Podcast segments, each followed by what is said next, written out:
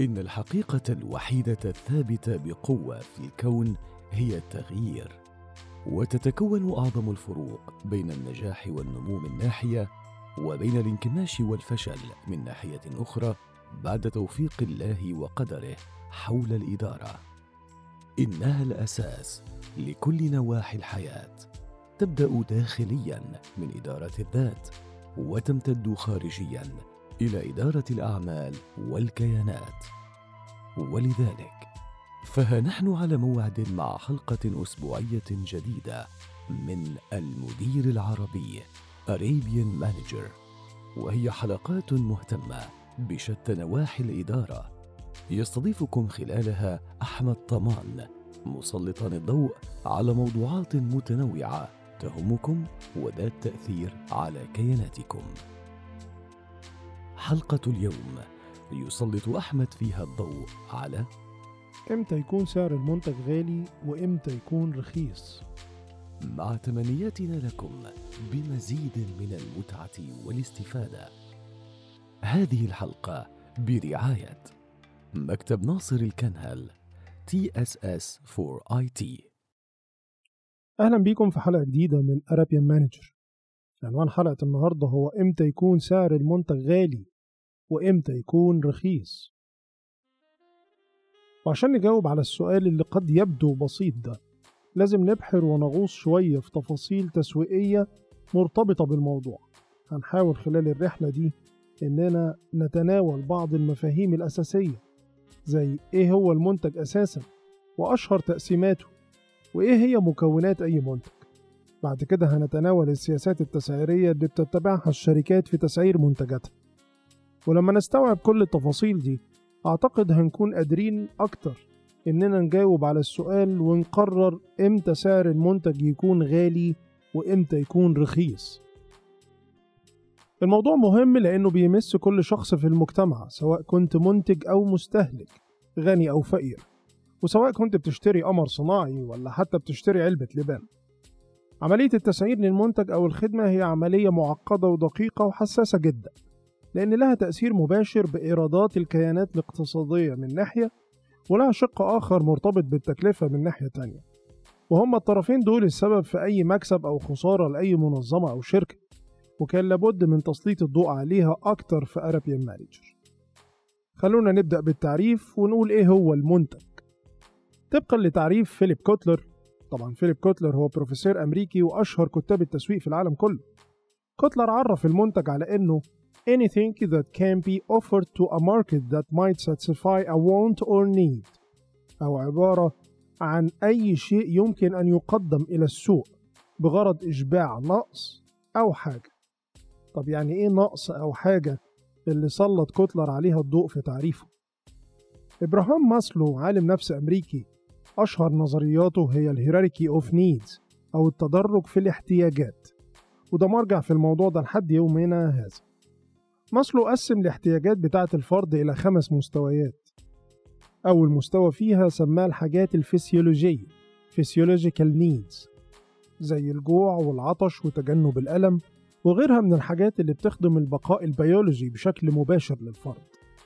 النوع التاني من الحاجات سماها حاجات الأمان ال safety needs وتشمل مجموعة من الحاجات إلى الأمان المادي والمعنوي. زي الحاجات إلى الإحساس بالأمن والحماية والاعتماد على مصدر دخل مستقر عشان الفرد يشبع الحاجات الأساسية اللي اتكلمنا عنها في النقطة الأولى. تالت حاجة من الحاجات سماها حاجات الحب والانتماء Love and Belonging Needs وتشمل مجموعة من الحاجات ذات التوجه الاجتماعي زي إن الفرد يكون عضو أو ينتمي إلى مجموعة بيحس فيها الإنسان بالألفة زي العيلة أو الحي أو الأشكال المختلفة من الأنظمة والنشاطات الاجتماعية. حتى الانتماءات الرياضية بتعتبر من ضمن الفئة دي من الاحتياجات.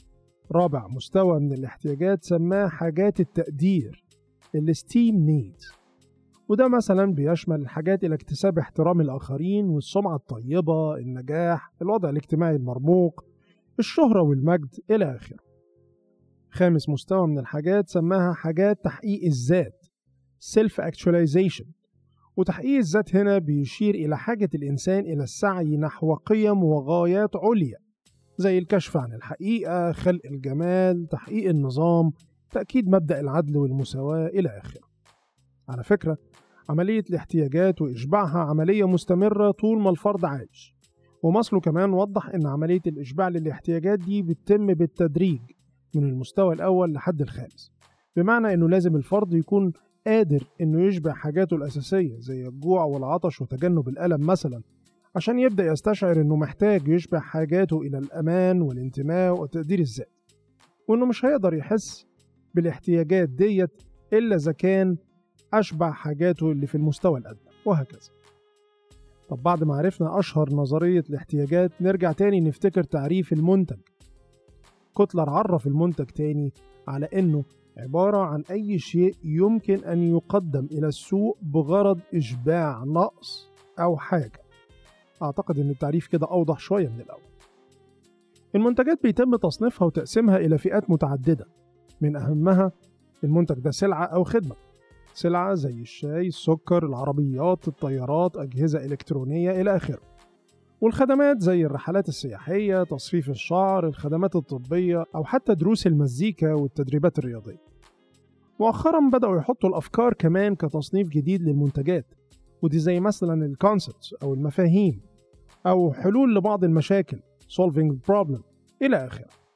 وفي تصنيف تاني بيقسم المنتجات إلى منتج استهلاكي ومنتج صناعي المنتج الاستهلاكي اللي كلنا بنتعامل فيه كأفراد وجماعات أما المنتجات الصناعية زي المواد الخام وخطوط الإنتاج والكثير من العناصر اللي بتدخل في العملية الإنتاجية والصناعية. وإن كان في بعض التداخل بين الأنواع دي وبعضها إنما الناس مرتاحة للتصنيفات دي وبنت عليها دراسات وأفكار كتير. هديلك مثال للتداخل بين التصنيفات وبعضها.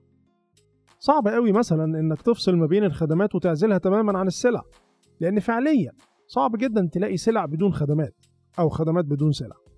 يعني لو رحت تكشف في عيادة مثلا فأنت اشتريت خدمة من الدكتور وبعد الكشف هيديلك دواء وده عبارة عن سلع لو نزلت إقامة في أحد الفنادق فدي عبارة عن خدمة. إنما في نفس الوقت أنت هتستعمل شاور جل وفوط وأكل وشرب ودي كلها سلع حتى لما تشتري سلعة استهلاكية أنت في نفس الوقت بتشتري كمان خدمات زي التعبئة والتغليف والتوصيل وهكذا. يبقى التداخل موجود بين الخدمات والسلع. بس على فكرة كمان موجود في حتة السلع الاستهلاكية والصناعية. انت لو صاحب مصنع مثلا واشتريت لمبات إضاءة عشان المصنع بتاعك فانت اشتريت منتج استهلاكي. بس كمان في الحالة ديت بيعتبر منتج صناعي لأنه داخل في العملية الصناعية. وبالتالي في ناس معترضة وناس مؤيدة للتصنيفات دي والتقسيمات. إنما كان لازم نطرحها ونعرف الناس بيها أكتر في البداية. طب بعيدا عن الجدل الداير في التصنيفات دي خلونا نوضح إن العلماء والمهتمين بالمنطقة دي من العلم. أقروا إن أي منتج في الدنيا غالبا بيتكون من ثلاث مستويات أو طبقات.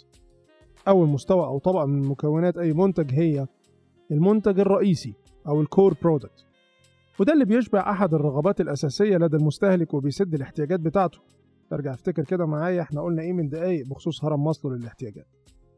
والمنتج الرئيسي بيكون في صورة لا يمكن إنك تلمسها لأنه هو المنفعة اللي أنت بتكتسبها وتستفيد بيها من استخدامك للمنتج ده. فمثلا لو فكرت في شركة بتاعة سيارات وأنتجت لك منتج يساعدك على إنك تتنقل أو تسافر باستخدامه من مكان لمكان تاني بسرعة مناسبة يبقى ده منتج رئيسي. ولو شركة قررت إنها تعمل وجبات جاهزة عشان تاكلها أو تشربها وتسد حاجة الجوع أو العطش عندك يبقى كمان الشركة دي قدمت لك منتج رئيسي. يبقى المنتج الرئيسي هو المنتج اللي في صورته البدائية جدا واللي الهدف منه إشباع أو سد رغباتك واحتياجاتك. في مستوى تاني من المستويات دي اسمه المنتج الفعلي أو ال actual product وده بيكون في صورة الخدمات اللي الشركة اللي بتنتج عربيتك بتقدمها لك. زي إنها تقدم لك منتج فيه airbags عشان الأمان وإن الكراسي تكون من جلد بمستوى راقي معين وإن العربية يكون فيها مكيف عشان راحتك في الحر والبرد وإن العربية يكون فيها وسائل ترفيه وراحة وأمان عشان level معين. كل ده اسمه المنتج الفعلي. لأن المنتج الرئيسي كان عبارة عن عربية بس هدفها إنها تساعدك في التنقل. أما المنتج الفعلي فكان مجموعة من الخصائص الإضافية اللي فوق المنتج الرئيسي. في مستوى أخير اسمه المنتج المعزز أو المضاف ال augmented product لما تيجي تشتري العربية اللي اتكلمنا عنها هتحتاج تسأل عن الضمان وقطع الغيار وخدمات الصيانة الدورية اللي بتتعمل للعربية دي. وكمان احتمال تحتاج نوع بسيط من التدريب على التشغيل والإجابة على بعض الأسئلة التقنية اللي متعلقة بالعربية. مش بس كده أحيانا هتحتاج إلى خدمات التوصيل والتسليم العربية ديت في مكان تاني وكمان تسهيلات في السداد. كل ده هتعتبره طبقة أخيرة حوالين المنتج الأساسي وبيسموها في الحالة دي المنتج المضاف أو المعزز ال augmented product وهي دي الطبقات الثلاثة اللي بتحيط بأي منتج المنتج الأساسي المنتج الفعلي والمنتج المضاف. طيب عرفنا لحد دلوقتي تصنيفات المنتجات والمنتج بيتكون من إيه. طب خلونا نسأل يا ترى يعني إيه سعر؟ السعر عرفته ببساطة سالي ديب في كتابها Marketing Concept and Strategies على إنه القيمة الموضوعة في مقابل عملية التبادل. القيمة الموضوعة في مقابل عملية التبادل. طيب خلونا نبدأ ونعرف الناس إيه هي مكونات السعر. السعر اللي المستهلك أو العميل بيدفعه نظير منتج أو خدمة معينة بيتكون من مجموعة طبقات متراكمة فوق بعض. زي مثلا تكلفة شراء المنتج لأدوات وخامات الإنتاج بتاعته زائد تكلفة الأبحاث والتطوير اللي بيقوم بيها على المنتج عشان يطوره ويحسنه زائد تكلفة عملية الإنتاج نفسها زائد تكلفة عملية التخزين زائد تكلفة البيع والعرض والتوزيع زائد هامش الربح بتاع المنتج. كل ده في الآخر بيظهر في صورة رقم بيطلبه المنتج من المستهلك أو العميل إنه يدفعه مقابل الحصول على المنتج أو الخدمة بتاعته. طب هي مين الجهة المسؤولة عن التسعير وأنشطته في الشركات؟ وإزاي العملية دي بتتم؟ وهل ليها أسس ومنهجيات علمية ولا هي عملية ارتجالية؟ في الحقيقة التسعير جزء من حاجة اسمها الخليط التسويقي وبالتالي هو في الأساس أحد أنشطة إدارة التسويق وبالمناسبة الخليط التسويقي ده هو عبارة عن مجموعة عناصر هدفها ببساطة خلق وتصدير قيمة مضافة للعملاء بغرض تحقيق فوايد للمنظمة أو للشركة من جهة ومستوى رضا معين عند العملاء اللي بيتعاملوا معاهم من جهة تانية. عناصر الخليط التسويقي دي بتتكون من خمس حاجات المنتج أو الخدمة السعر العروض قنوات التوزيع والأشخاص أو الأفراد. هنتكلم في أرابيان مانجر إن شاء الله في الحلقات الجاية عن باقي العناصر دي. طيب هل هي إدارة التسويق بس المسؤولة عن التسعير؟ خلي بالك مع كونها هي المسؤولة عن التسعير إنما مش إدارة التسويق منفردة هي المعنية بالعملية دي بتشارك معاهم إدارات تانية كتيرة زي المبيعات والحسابات المخازن كمان الإدارة العليا للشركات في بعض الأحيان وده مش غريب لأن في ترابط بين الأسعار بتاعة المنتجات اللي الشركة بتقدمها واستراتيجياتها في السوق اللي هي بتشتغل فيه وده اللي هنحاول نشرحه في الدقايق الجاية طب إيه هي مراحل التسعير؟ عملية التسعير لأي منتج أو خدمة بتمر بمجموعة مراحل. في ضوءها بيتم تحديد سعر المنتج. أول مرحلة هي تحديد أهداف عملية التسعير. أيوة ممكن يكون في أهداف في عملية التسعير زي مثلا الاستحواذ على حصة سوقية أكبر في السوق من خلال استقطاب عملاء ومستهلكين خاصين بالمنافس. وده بيتم من خلال سعر أقل بشوية من سعر المنتج المنافس في السوق مع الحفاظ على نفس مستوى الجودة.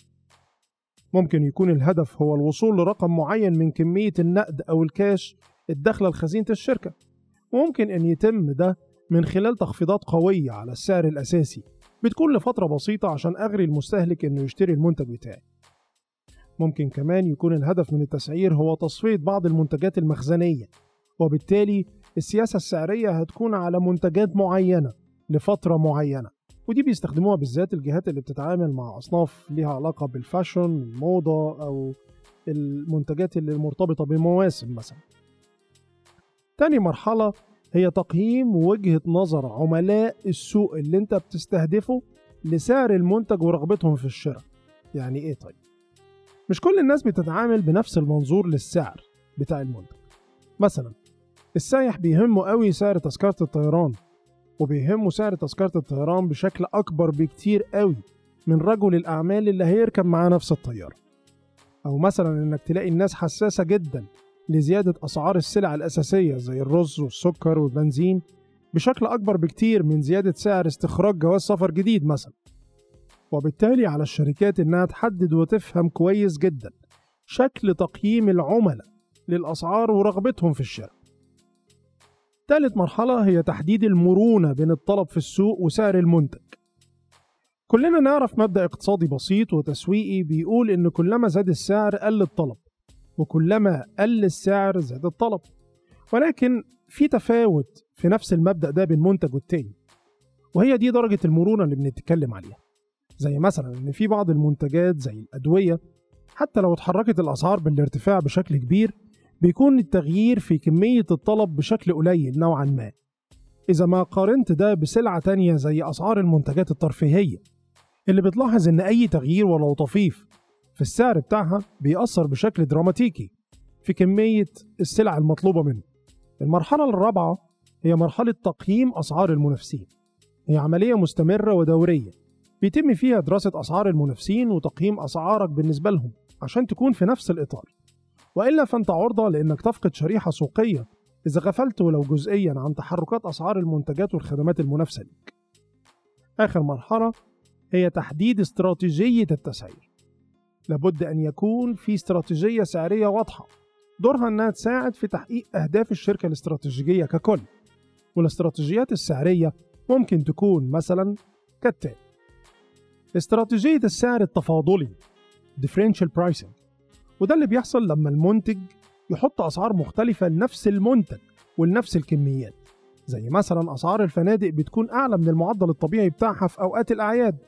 أو إنك تلاقي مثلا إن الورد اللي لونه أحمر بيكون أغلى من الألوان التانية في بعض أيام من السنة. وزي مثلا إنك تلاقي إن ال beauty salons بتقول إن أسعار خدمات تصفيف الشعر للطالبات والكبار في السن أقل من غيرهم من الزبائن وأحيانا بتلجأ الشركة لاستقطاب ما يسمى بالسوق الثانوي أو ال secondary market وده عشان أستفيد من إمكانياتي الإنتاجية الغير مستغلة في السوق الرئيسي وأشجع بعض العملاء الغير متوقعين واجتذبهم للمنتج بتاعي زي مثلا إني أحط سعر أقل شوية للمناطق الجغرافية البعيدة أو للتوقيتات الغير مرغوب فيها وده بتلاحظه مثلا لما مطعم يحط أسعار مخفضة على نفس الوجبات في فترة قبل الظهر. أو إنك تلاقي تذاكر منطقة الألعاب في المولات مخفضة في وسط الأسبوع. في الحالة دي هو بيشجع وبيحاول يستقطب بعض العملاء اللي مش متوقع إنهم يجوا في الوقت ده. وخصوصا إن المطعم وموظفي منطقة الألعاب كده كده موجودين في المكان يبقى ليه ما استفدش منهم من خلال عروض زي دي. في حاجة كمان اسمها الأسعار الموسمية زي مثلا التخفيضات اللي بتتم قبل موسم الصيف أو قبل موسم الشتاء عشان محلات الفاشون تتخلص من منتجات موسم هيقرب ينتهي. وده كمان تلاحظه بقوة في التخفيضات اللي بتتم على العربيات لما موديل السنة الجديدة يبدأ ينزل. عايز أفكرك إن كل ده ضمن استراتيجية السعر التفاضلي differential pricing. طيب خلونا نروح لاستراتيجية تانية اسمها استراتيجية المنتج الجديد New Product Pricing. ودي ليها آلية من اتنين. إما إن الشركة تقرر إنها تعمل price skimming أو إنها تقشط السوق وده تعبير جاي من القشطة لما بتجمع من على سطح الحليب. وكلنا بنشوف ده لما الشركات بتاعة الموبايلات بتطرح موبايل جديد بسعر عالي جدا في بداية نزوله السوق وتبدأ بعد كده الشركة تخفض في سعره بعد فترة بغرض إنها تستهدف شريحة عملاء آخرين وهكذا وهكذا. الآلية التانية هي آلية اختراق السوق penetration price. إن الشركة تنزل بمنتج سعره أقل من المنافس بشكل واضح بغرض إنها تخترق السوق وتجتذب أكبر حصة سوقية من العملاء في بداية نزول المنتج. على فكرة ممكن إن الشركات تدمج بين الآليتين في إنها تنزل منتج سعره أقل شوية من المنافسين يبقى هي كده طبقت penetration price وفي نفس الوقت تبدأ تقلل في سعره بمرور الوقت بغرض استهداف شرايح سوقية مختلفة ويبقى هي كده بتعمل price skim وبكده نكون خلصنا استراتيجيتين السعر التفاضلي وكمان استراتيجية المنتج الجديد. وناخد استراتيجية تالتة زي استراتيجية خط المنتج. Product Line Pricing. هي استراتيجية بيتم فيها تسعير المنتج من ضمن سلة منتجات متوافقة ومتماشية ومكملة للمنتج الرئيسي وليست في معزل منه زي مثلا طبعات الكمبيوتر والأحبار بتاعتها. هتلاقي إن سعر الطبعة بسيط أو حتى أحيانا بينزل بالتكلفة لأنه هامش الربح الأكبر بيكون في الأحبار بتاعة الطبعة أو إن مثلا إنك تشتري ماكينة إسبريسو من شركة معينة بسعر قليل في مقابل إنك هتفضل تشتري كبسولات الكافي أو القهوة بتاعتهم طول فترة استخدامك للمكنة دي. استراتيجية الأسعار النفسية Psychological Pricing. ودي منهجية مرتبطة بمشاعر المستهلك أكتر من استهداف منطقيته زي مثلا إنه المنتج يجمع أكتر من منتج في حزمة واحدة ويبدأ يبيعهم بسعر مجمع. بتلاحظ ده مثلا في الرحلات السياحية. بتلاقي الجولة السياحية مع الغداء مع بعض الأنشطة الترفيهية الأخرى بسعر واحد في package واحدة. وفي النموذج المشهور جدا وهو إن المنتج يبدأ يحط أكتر من وحدة من نفس المنتج مع بعض في حزمة واحدة بسعر مخفض نسبيا لإغراء المستهلك إنه يشتري الحزمة دي. بدل ما يشتري المنتج بشكل مفصل بتلاحظ ده مثلا في عروض الزيت السناكس الحلويات الشيبس والأمثلة كده كتير. المنتج في الحالة دي بيحاول يزود الاستهلاك من غير ما تحس كمستهلك.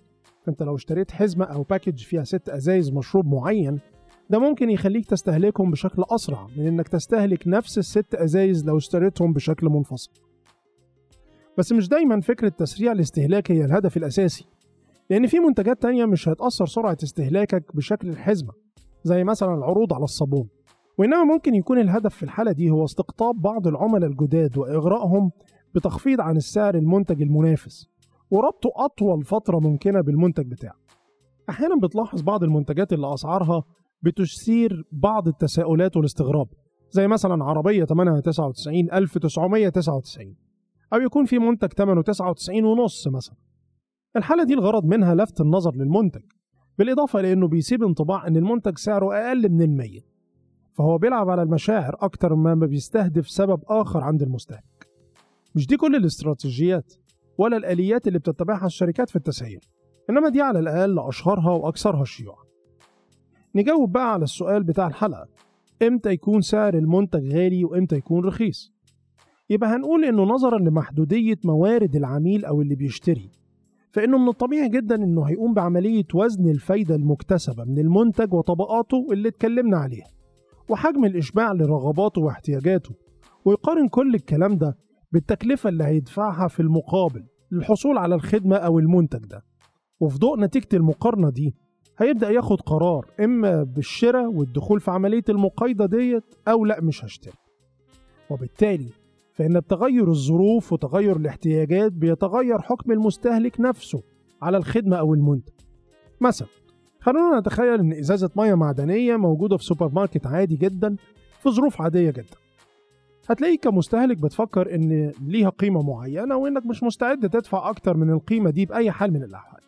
أما لو كنت عطشان جدا ومفيش بدايل قدامك وأقرب محل تاني هياخد وقت ومجهود أكبر عشان توصل له ساعتها قيمة الإزازة دي هتتغير وهتلاقيك مستعد تدفع أكتر شوية من السعر اللي أنت متعود عليه. أما لو تايه في الصحراء مثلا فأنت مستعد تدفع في نفس الإزازة دي أرقام فلكية لو هينفع. وبالتالي فإن السعر هو مش مجرد رقم. هو انعكاس لقد إيه أنت مستعد تدفع في المنتج ده في الظروف دي لإشباع حاجتك ورغباتك. إذا سعر السلعة بيعتبر غالي. إذا كان الرقم اللي بتدفعه فيها قيمته أعلى من قيمة الفايدة اللي هتعود عليك. وتعتبر السلعة رخيصة. إذا كان الرقم اللي أنت مستعد تدفعه أقل من المنفعة أو الفايدة اللي هتعود عليك. ودي زي ما شفنا في المثال السابق. هي عملية ديناميكية وبتتغير من وقت للتاني ومن ظرف للتاني. وبالتالي الحكم هيكون حكم لحظي مش أبدي جهاز التسويق دوره إنه يبرز الفوايد دي ويبروزها قدام عينيك عشان يغريك إنك تدفع الرقم المطلوب وأنت طول الوقت بتعمل تفاضل بين المنافع والفوائد اللي هتعود عليك من الحصول على المنتج أو الخدمة دي والرقم المطلوب إنك تدفعه مقابلها. أرجو إني أكون نجحت في إني أسلط الضوء على الممارسات التسعيرية اللي بنشوفها كل يوم تقريبا في حياتنا اليومية. وشاركونا في قنوات التواصل بتاعه Arabian Manager بالمنتجات الغالية والمنتجات الرخيصة اللي اتعاملتوا فيها الفترة الأخيرة. أنا عارف إن الموضوع قد يبدو متشعب ولكن أعتقد إنه مفيد. وهيكون مفيد أكتر لما نكمله ببعض المواضيع التانية في Arabian Manager زي إننا في حلقات جاية نحاول نسلط الضوء على إيه هي الفرق بين العميل والمستهلك ال customer وال consumer وكمان لازم نركز ونوضح إيه هو سلوك العميل في عملية الشراء حاجة اسمها customer buying behavior وإيه هي خطواته إجراءاته اللي بيتبعها عشان ياخد قرار الشراء. أتمنى في النهاية أن يكون أضفت ولو قليل لمحتواكم المعرفي. نشكركم جميعا لسعة صدركم وإلى اللقاء في حلقة أسبوعية قادمة من حلقات المدير العربي Arabian Manager. نرحب باستقبال استفساراتكم وتعليقاتكم على إيميل الحلقات info at arabianmanager.com وكذلك على تويتر at Arabian underscore manager وأيضا على صفحة الفيسبوك من خلال صفحة Arabian Manager. رقم الواتساب هو 00966 54 99 20 5 8 1 مضيفكم أحمد طمان. يتمنى لكم المزيد من التقدم والتطور. دمتم بخير.